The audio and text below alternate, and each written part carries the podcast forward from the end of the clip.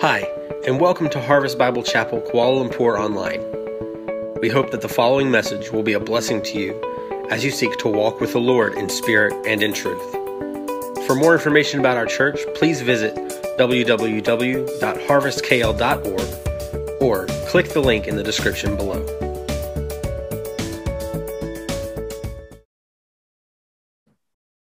Good morning, church.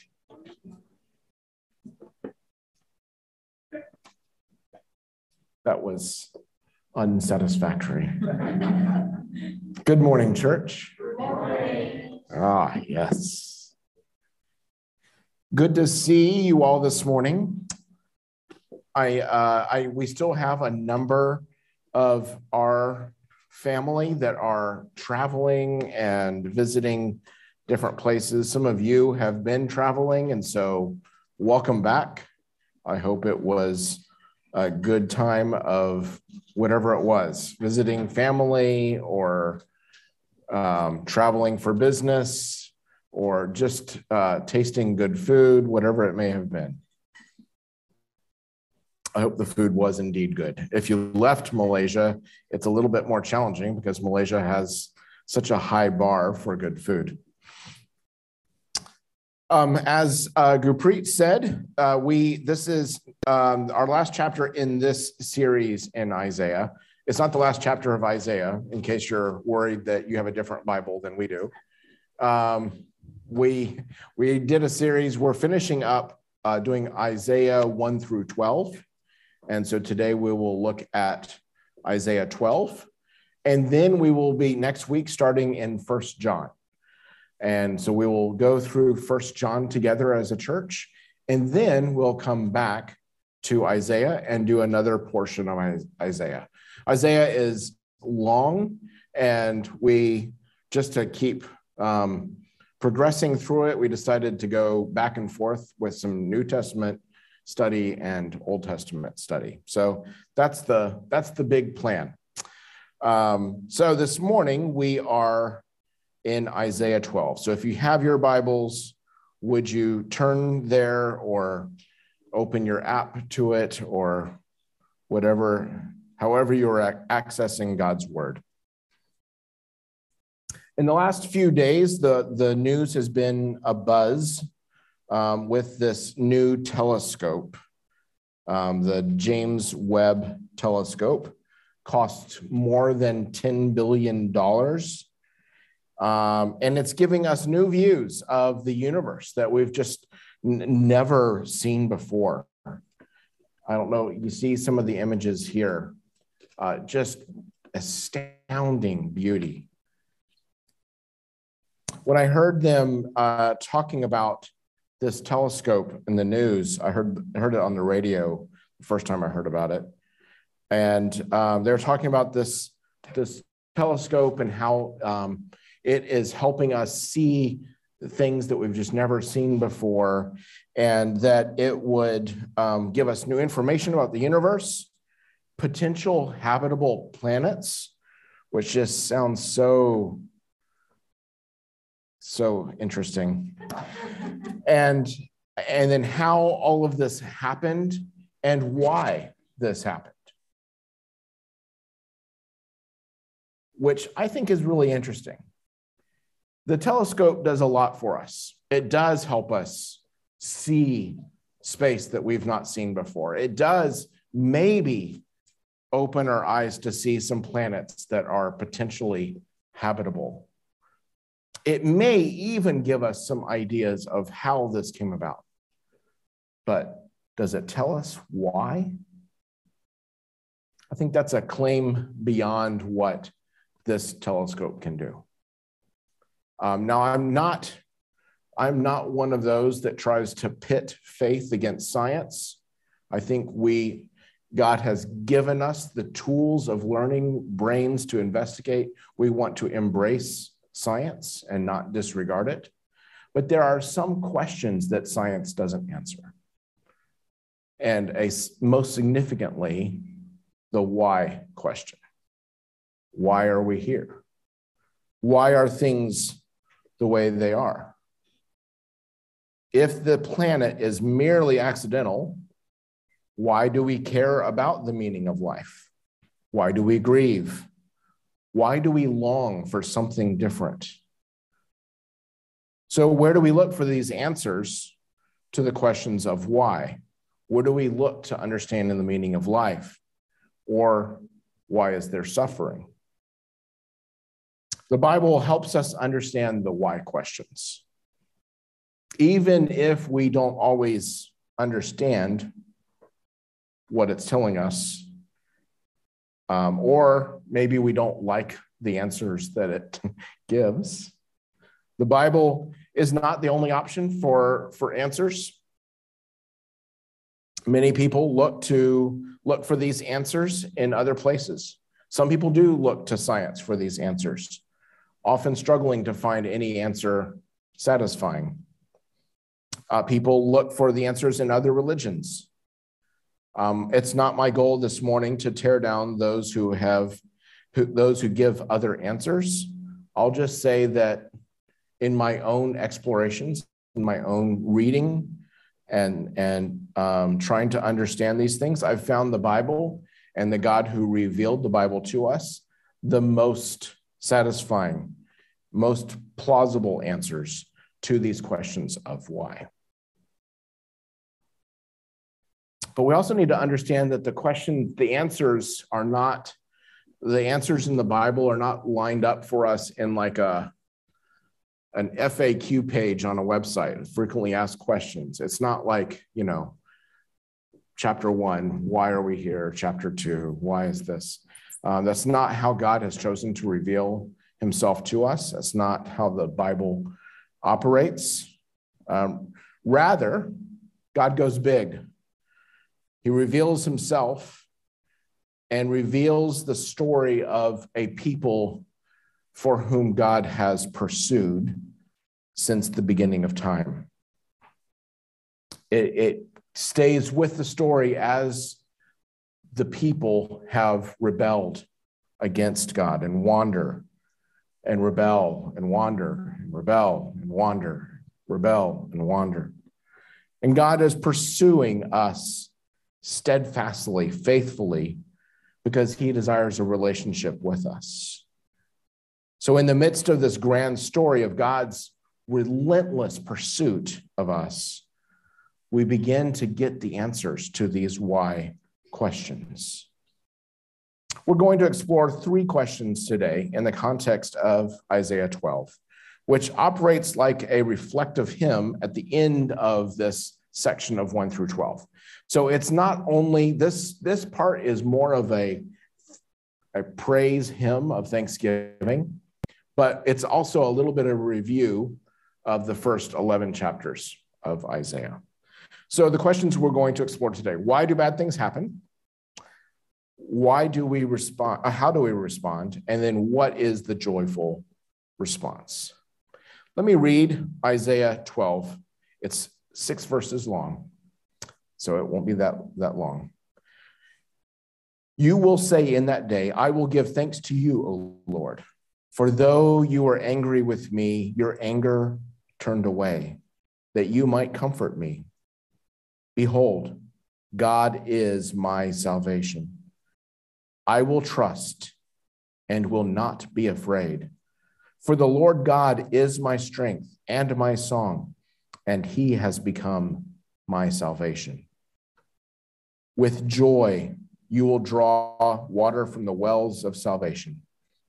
And you will say, In that day, give thanks to the Lord, call upon his name, make known his deeds among the peoples, proclaim that his name is exalted, sing praises to the Lord, for he has done gloriously.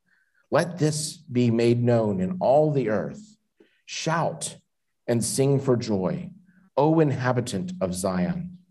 For great in your midst is the Holy One of Israel. This is the word of the Lord. So, why do bad things happen? Now, I we are a diverse group here in this room. I imagine there are many things that we would disagree about. uh, what, the best food is, what the best color is, right? What is considered uh, fashionable. Maybe we differ on political views or something more controversial. But I think we can agree on this thing bad things happen. Um, we've seen it. I, I expect that we've all seen it in some way or another. That no matter what your status is, if you're the wealthiest person on the planet, you are not immune to bad things happening. You can still contract cancer. You can still lose a loved one. Your favorite pet can die. Whatever it may be, we as humans experience hurt and loss and pain and suffering. And that's the context in which Isaiah is writing. Is he is walking through, he from chapter 1 he begins to warn the people that there is going to be suffering that is coming. And then he gets more clear in this particular episode of the Assyrian invasion. And with that invasion comes much suffering. And with suffering comes the automatic question of why? Why is this happening to me? Why, oh God, would you let this happen?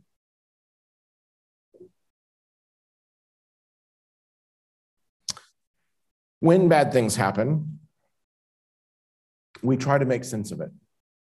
And we try to make sense of it sometimes for other people. I don't know when you've experienced something challenging in your life, if you've had other people volunteer some explanation.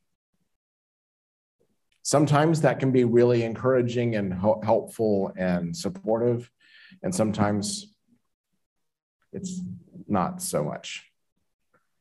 Um, so um, even within the Christian community, people come up with answers that don't always match what we find in the Bible. And so I'm just going to go through uh, four approaches, four theories that people have about suffering. None of them are the right one. So just don't be looking for one of these four to be the right one. You will be confused. So, theory one we did something personally to disobey God. The, this theory goes that, oh, you have this sickness, you must have some kind of secret sin, and that's why you're sick, or that's why this has happened to you. Theory, I'm going to go back to these theories in a second. Theory two, we did not uh, think or dream positively enough. We did not have faith. I'll put faith in quotation marks. Theory three we are part of a family or a tribe or a nation that is under a curse.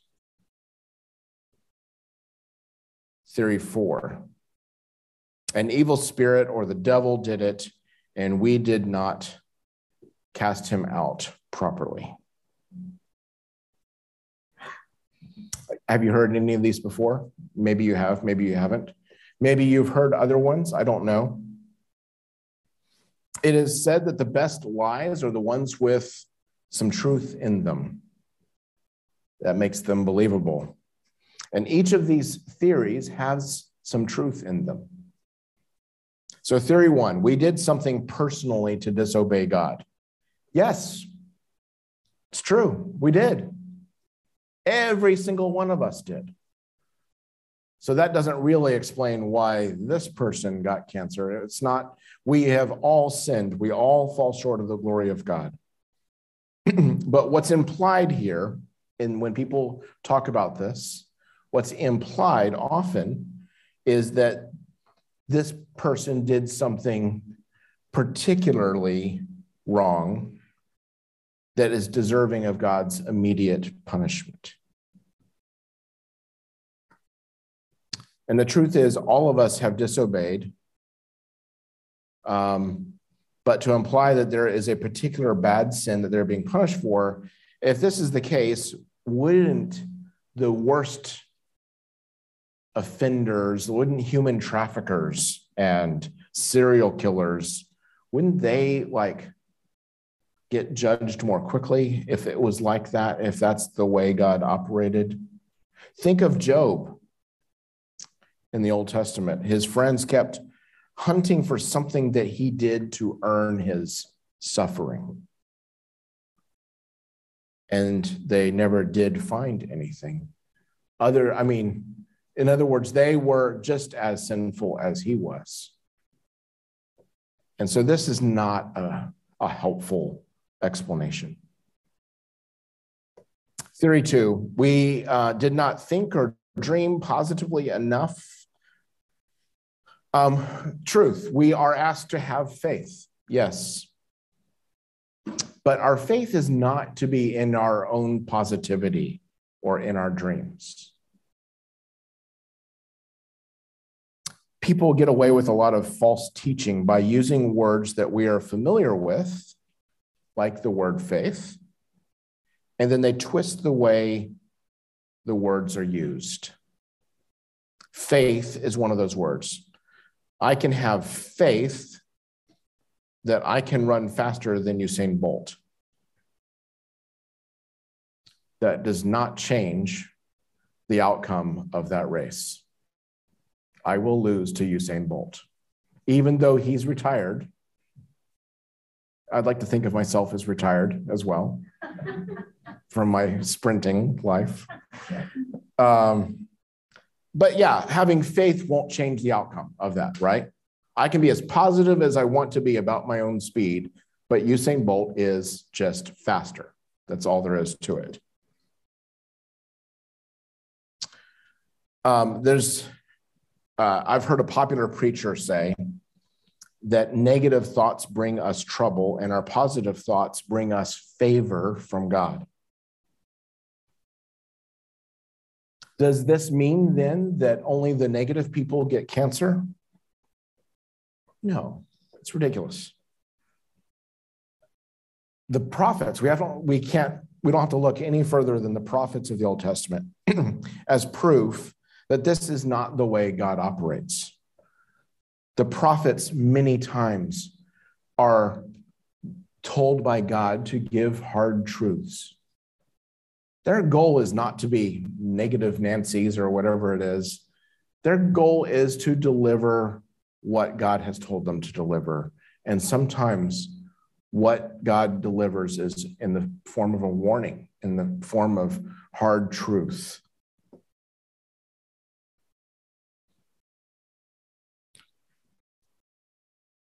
In fact, actually, the in some places in the Old Testament, it was the prophets who tried to only say the positive things that turned out to be false prophets. And they led people astray with their attempting only to say positive things. They were they went away from giving the necessary warnings. Theory 3, we are part of a family, tribe, nation that is under a curse. This is true in the broadest sense. Humanity fell under a curse in Genesis chapter 3. It's not one tribe or another, not one nation or another, not one family or another. We all came under the curse. I've heard some people, even on TV, try to explain why a certain place had an earthquake or another place had this sickness. It is terribly short sighted every place I know of uh, know of has experienced some kind of disaster or trauma in their history. This kind of theory actually is um, just reveals prejudice and racist tendencies of the person saying it more often than anything else. Theory four an evil spirit or the devil did it, and we did not cast him out properly. There is an evil one, and he seeks to be destructive in our lives. However, um, the devil made me do it has never been a valid excuse. Uh, the devil will do what he can to draw our devotion and worship away from God. And actually, quite often, he lures us with blessings and favors more than suffering. So, uh, just as an example, there was um, an article written in the Desiring God website recently. And it's, um, I don't know if you've read the, the book Screwtape Letters by C.S. Lewis. Um, in Screwtape Letters, C.S. Lewis was just a very creative, imaginative writer. And what he did was he was writing letters from an uncle, uh, evil spirit, to his nephew, evil spirit, giving him advice on how to distract a Christian. This um, this article on on desiring God was it, it's the same kind of thing. So it's a evil spirit talking to a junior evil spirit on how to distract people. And the the scenario is this guy went for surgery and they ended up accidentally puncturing his lung. And the younger evil spirit was celebrating like, "Oh, we did it. We got we got him with suffering. And so then it says this suffering, you should know by now, is most unpredictable. Most assuredly, it can harden the heart, pushing out the very possibility of a kind, powerful, all knowing God. or, as you better hope is not your case, it can bring the very thing used by the enemy, the enemy being God, to rob our knives and forks of their roast.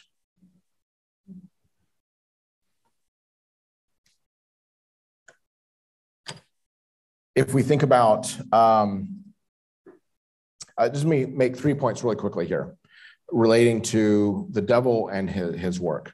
So, first, the devil more often lures our hearts with promises of fame, fortune, and pleasure. Um, and you just look at the temptation of Jesus.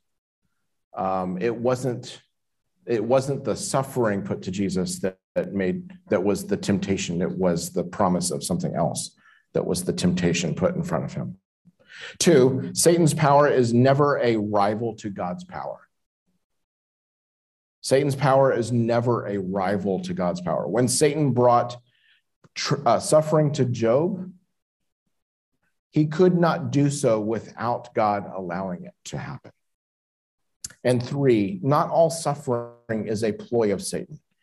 And we really should not give him credit every time there's all there's so much more that can be said about all of this. This is a big topic that we're trying to distill into a short amount of time.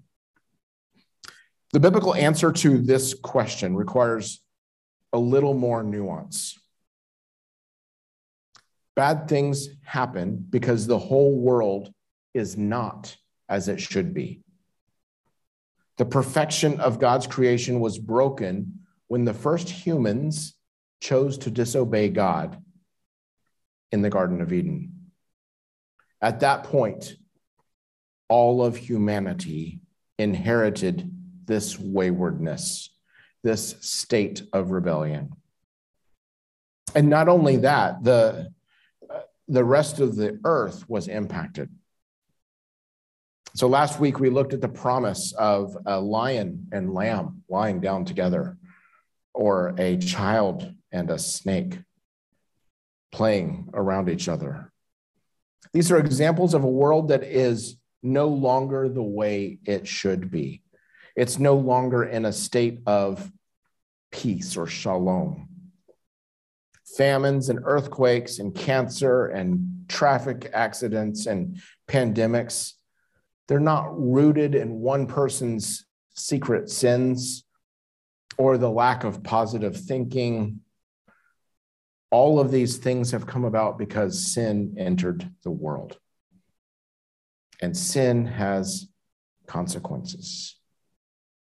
Sometimes we see the immediate consequences of our sin. If I go into the mall down the down the road and I steal a watch and I get caught, I go to jail. immediate consequence, right? But that's not the only consequence. If I get caught and go to jail, it also impacts my, my family, right? And how does it impact my sons without a father supporting them? Then the decisions they make are as a result, not only because of what I've done, but that contributes to it. And if you think about this, we are thousands of years into this human experiment, just layers and layers of consequences of our sin un, unraveling before our eyes. In other words, it's a really complex world. And there's a lot of suffering that's happening now that is a result of many, many different consequences of sin. The world no longer functions the way God intended it to be. But God does not intend for the world to stay that way. When God called Abraham, he called a nation of people uh, to become his people, to become the people of God. And they were to demonstrate to the nations around them what it means to be the people of God, the creator God. To show another way of living, to live not captive to the patterns of sin and brokenness. But sadly, God's people, uh, they did not do this. Instead, they lived like everyone else rebel, rebellion and wandering. What made it even worse was when God blessed the people with their needs, they would forget about him. And so God used some hard things, like this invasion of Assyria, in order to get their attention. In other words, when bad things happen, they are an opportunity for us to wake up. Every breath we take is a gift from God. The beginning of chapter 12 acknowledges that God is rightly angry with his people. But this passage rejoices that God has turned away from his anger. God is merciful and compassionate. It was, it was not the case that Israel did something to turn God's anger away. Rather, God is merciful in nature and sought to bring comfort rather than his full wrath. So, how do we respond? How do we respond to God's mercy in the midst of a, a hard and hurting, broken world? Some might be outraged that God would ever be angry with us. Why should God care what we do? Why would God restrict our freedom? At first glance, we can make God out to be too restrictive. But the truth is, every society on the planet has restrictions. Take smoking, for example. At this point, there was a time when smoking was not restricted. But now it's an individual activity, right? Where smoking is. Uh, if you're an adult, you have the choice whether to smoke or not smoke, right? And you have that freedom to do so. But not on an airplane, right? If you get on an airplane, I don't know any airline in the world now that allows smoking. Maybe you do, but I don't know anyone that does. Um, I do remember flying in the days when smoking was allowed. You had little ashtrays right on your arm of the of the plane, and, and even when I was sitting in the non-smoking section, it didn't matter. It was as if I was sitting in the smoking section, because you know you're in a big can, and smoke has nowhere to go except through the whole place. Um, the the restriction on the smoker allows the freedom for everyone else to breathe. Airlines are trying to create an environment for everyone on the plane to enjoy the flight as much as possible, except not with comfortable seating. And, and really, like, that's the way life is. Every government has restrictions, every culture has things that you do and you don't do. It is part of our, our world. Just complete freedom to do whatever you want means you could only exist in isolation from each other. You couldn't be together as humanity. For God, the whole world is like that airplane. He desires that we live in such a way that we honor each other, honor the planet, and honor God Himself. Others might think that they don't deserve God's anger. Maybe they assume that they're ah, pretty good. Maybe they uh, know that they have done some small things wrong, but it doesn't hurt anyone really, right? At least that's how they justify it. But that's not how sin works. Sin is more like a clever salesperson who makes good eye contact with you. They know just enough about you to say, I know how to get them in. Sin is corrosive, it spreads, it corrupts, it grows, it sinks its teeth into you. When you think your sin is not all that bad, then you see God's response differently. You see it as God being overly harsh. If you think sin is harmless, then you think God is being judgmental. And then you don't really grasp his mercy. But if you see sin as every sin, any, even the smallest of sins, as creating a break between you and the holy creator God, it allows you to see his mercy shine more brightly. So much is a matter of perspective. It can be tempting to place all of our focus on our lives right here and right now. It's understandable. We pour it so much into our jobs, into our families, into our friends, into our possessions. It can be hard to see past this temporary moment. But God sees a world wildly different from the beautiful world he intended. God intends to restore the world, a world free of suffering and death, a world free of bad things, of tragedy, of calamity. While we are so focused on the moment, God is looking at all eternity. Bad things bring grief and suffering. But in a bigger perspective, we see that God is doing something to reform the world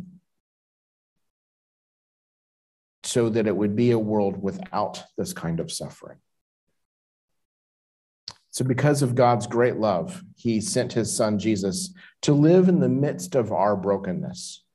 In other words, God entered our suffering. It was not just uh, the, the physical pain that he endured on the cross, but he took our sin to the cross, bearing the shame and guilt that was on us. He took the punishment we each had coming to us. And it is, uh, it is how God could show mercy in this passage and yet maintain his goodness and his holiness. Jesus' death on the cross was the ultimate bad thing, but in his death, we gained life. So, what is the joyful response? God's mercy should lead us to worship. Isaiah 12 shows us how we respond.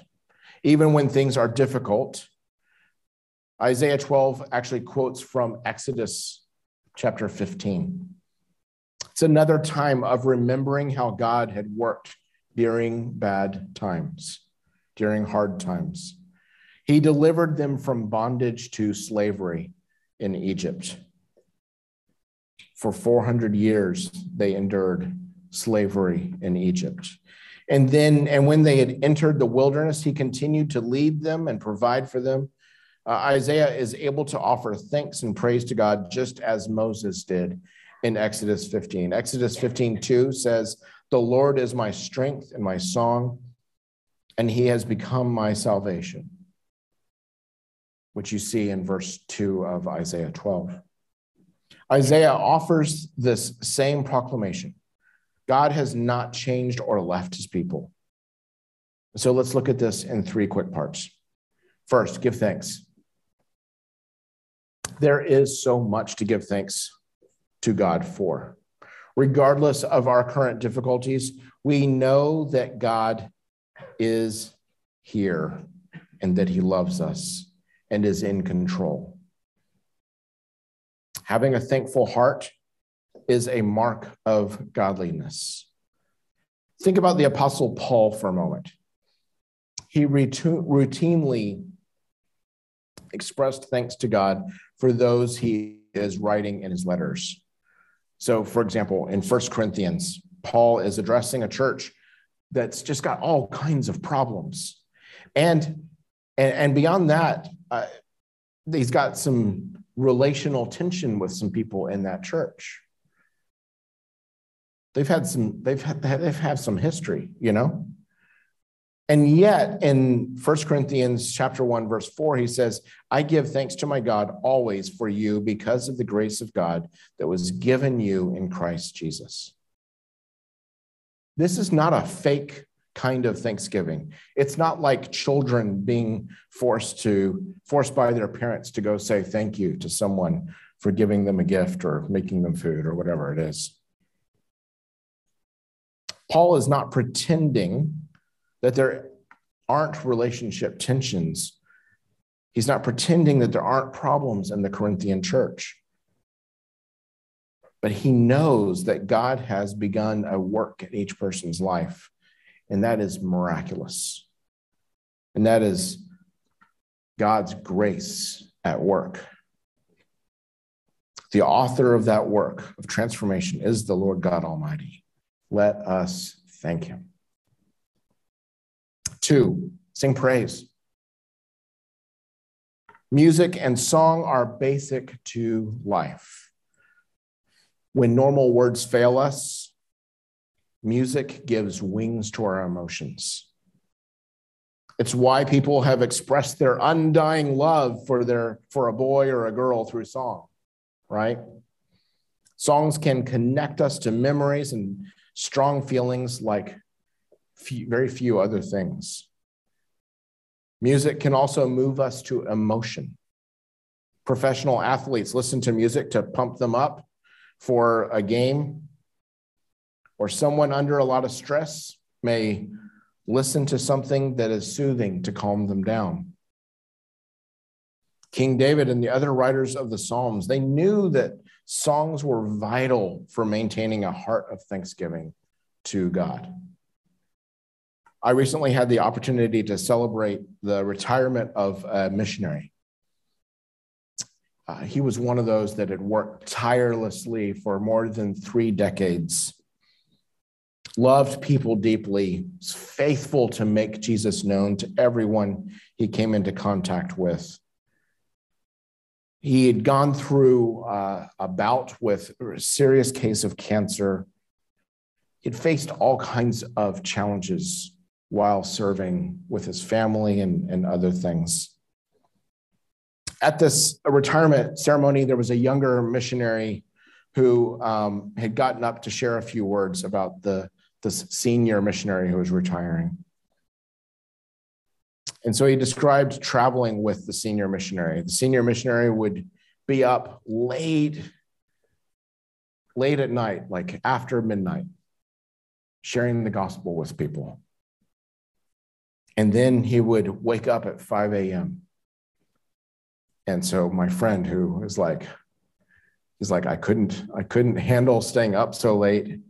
And then 5 a.m. is being woken up. And and so then the senior missionary says, Well, let's sing a song.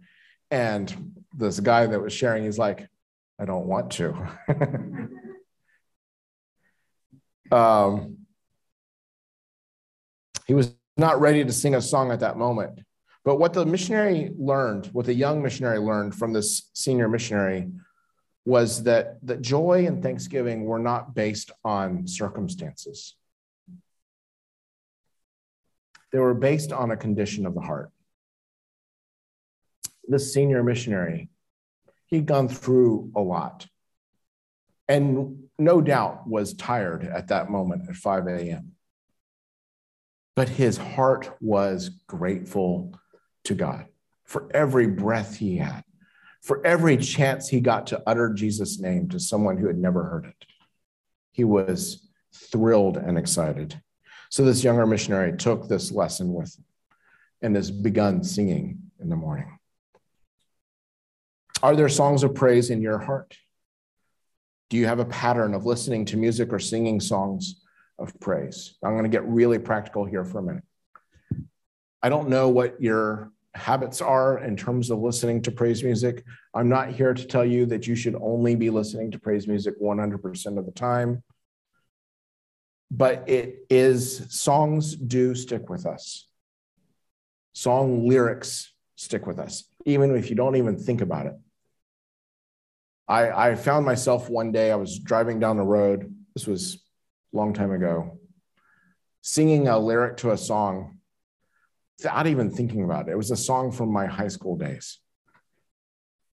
And it was the, the line in there, some of you may recognize this is no, I don't have a God. And I was singing that without even thinking about it. And I suddenly realized, what am I doing? Like, without even just, what am I echoing here without any reflection? So, songs are important and they have an effect on us. And what we listen to can impact us. Now, no matter what kind of music you like, I'm pretty sure you can find songs that praise Jesus in that style, whether it's classical music, go listen to Handel's Messiah, or hip hop. There's some really great God glorifying hip hop out there. YouTube is a gift in this regard. It's not always a gift, but in this case, you can find music in every kind of language in every kind of style. I think it's even possible to praise Jesus in country music, which I didn't think was possible. so find something that does connect with your emotions, that gives God glory. Find something that most ideally is does match up or even uses words from scripture.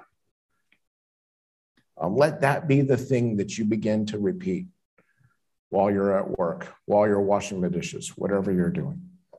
Um, when I said that you can find praise, praise music, um, you can also create praise music.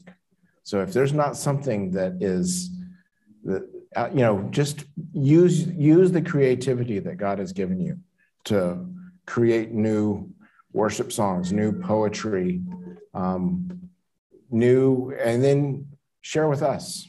And that's what we're here for, is to come together and worship in all of the different languages and creativity that God has given us to, to worship together in. Okay, thirdly, shout among the nations. The way Isaiah introduces the song of praise, he seems to understand that there are those from the other nations that who do, who do not know the name of God, and they will hear this hymn of praise. In other words, Isaiah is assuming that people who do not know God may hear them singing this song of praise. He uses a general term for God in verse 2, as if to say, This is the God of salvation that we praise, and that who he is is Yahweh and none other. Sing praises to the Lord, for he has done gloriously. Let this be made known in all the earth. Shout, sing for joy, O inhabitants of Zion, for great in your midst is the Holy One of Israel. My family, we call California home in the States and along the coast there, the Pacific Ocean, there are whales that are known to migrate up and down the coast, depending on the time of the year. We were traveling one weekend to see some family, and we stopped at this viewpoint up on a cliff overlooking the ocean. And uh, we looked over at the water, and we saw this whale lunge out of the water and back into the water and was lunging into a school of fish. Then we saw another whale do the same thing. And so we there were some people walking up and we told them quickly to to go and and look at this thing that's happening. And then those people told other people because this is this is a cool sight. You don't get to see whales lunge feeding very often. This is what Isaiah is telling us to do is there is something marvelous to see. Let's tell other people. Let's invite other people to behold the marvelous works of God. A lot of times, um, we when we hear music performed, uh, we just automatically, impulsively clap at the end of it, right? and it's like that right? It's you know like you know you want the person up stage to feel good but you're not really thinking about it. You're just like yeah good job. Sometimes uh, when we really enjoy a performance we clap even harder. We, we try to make it known right? That was to wake people up that's sleeping but on a rare occasion i don't know if this has happened to you we hear a performance that is so incredible so moving that we're just taken to somewhere else completely in our minds and our hearts. The song reaches an end, and everyone is just so spellbound by that performance that it, there's like a moment of silence there. And then suddenly everyone erupts in applause. This is what I imagine here. The Lord has done gloriously. And if we would just pause and take notice, we will experience something just unparalleled the greatness and majesty and brilliance of God Almighty. To experience His grace is so beautiful that even the angels long to look into it. It's the kind of thing that you'll want to shout out to everyone nearby Hey, come, look at this. You need to see this. We've covered a lot of ground today. We want to acknowledge that bad things do happen, but we also want to acknowledge that God is sovereign and that suffering is only for a time. It doesn't mean that the pain is less. But those who have known joy in Christ know that there is hope, that God is working renewal. Like the prophet Isaiah in chapter six, we, he begins just by when he's confronted by the beauty of God, the majesty of God, the holiness of God he says, Woe is me. We see God's mercy in action and that he gives hope of life without suffering if we will turn to him. I want to conclude by reading from a, a passage in Romans chapter 5. And it, it's connecting this in the way of that we give thanks even in the hardest times because we have real hope. So, chapter 5, verses 1 through 5. Therefore, since we have been justified by faith, we have peace with God through our Lord Jesus Christ. Through him, we have also obtained access by faith into this grace in which we stand, and we rejoice in the hope of the glory of God. Not only that, but we rejoice in our sufferings, knowing that our sufferings produce endurance, and our endurance produces character, and character produces hope. And hope does not put us to shame because God's love has been poured into our hearts through the Holy Spirit who has been given to us. Will you pray with me? Father, we, um, we, we come thankful for the prophet Isaiah, his willingness to say the hard things, knowing full well that he wouldn't, it would not be received well by the people around him. But Father, you gave him truth to share. Father, we thank you for the praise on his lips here in chapter 12. God, may we be this kind of people who praise you when times are good and praise you when times are hard. May we be filled with joy. May we know you deeply, and out of that, we experience your love, your mercy, your grace, the joy that you alone can give. And so, God, I pray that you would, this week, that we might wake up more thankful, not out of duty or obligation, but because we genuinely embrace what you have given us. Father, I pray that you would use, uh, use the praise in our lips as a witness to the nations. Father, I pray that those all around us would might be able to see the marvelous things you have done, experience your mercy through, through that initial hearing of the praise in our lips. Father, we thank you for forgiveness and for life because of what your son did on the cross for us. Father, I pray that you, would use, use us to carry forward this, this incredible message of your great love uh, to all around us so that those throughout Kuala Lumpur, those throughout Malaysia, those throughout the world might hear of your salvation. It's in the name of Jesus we pray. Amen.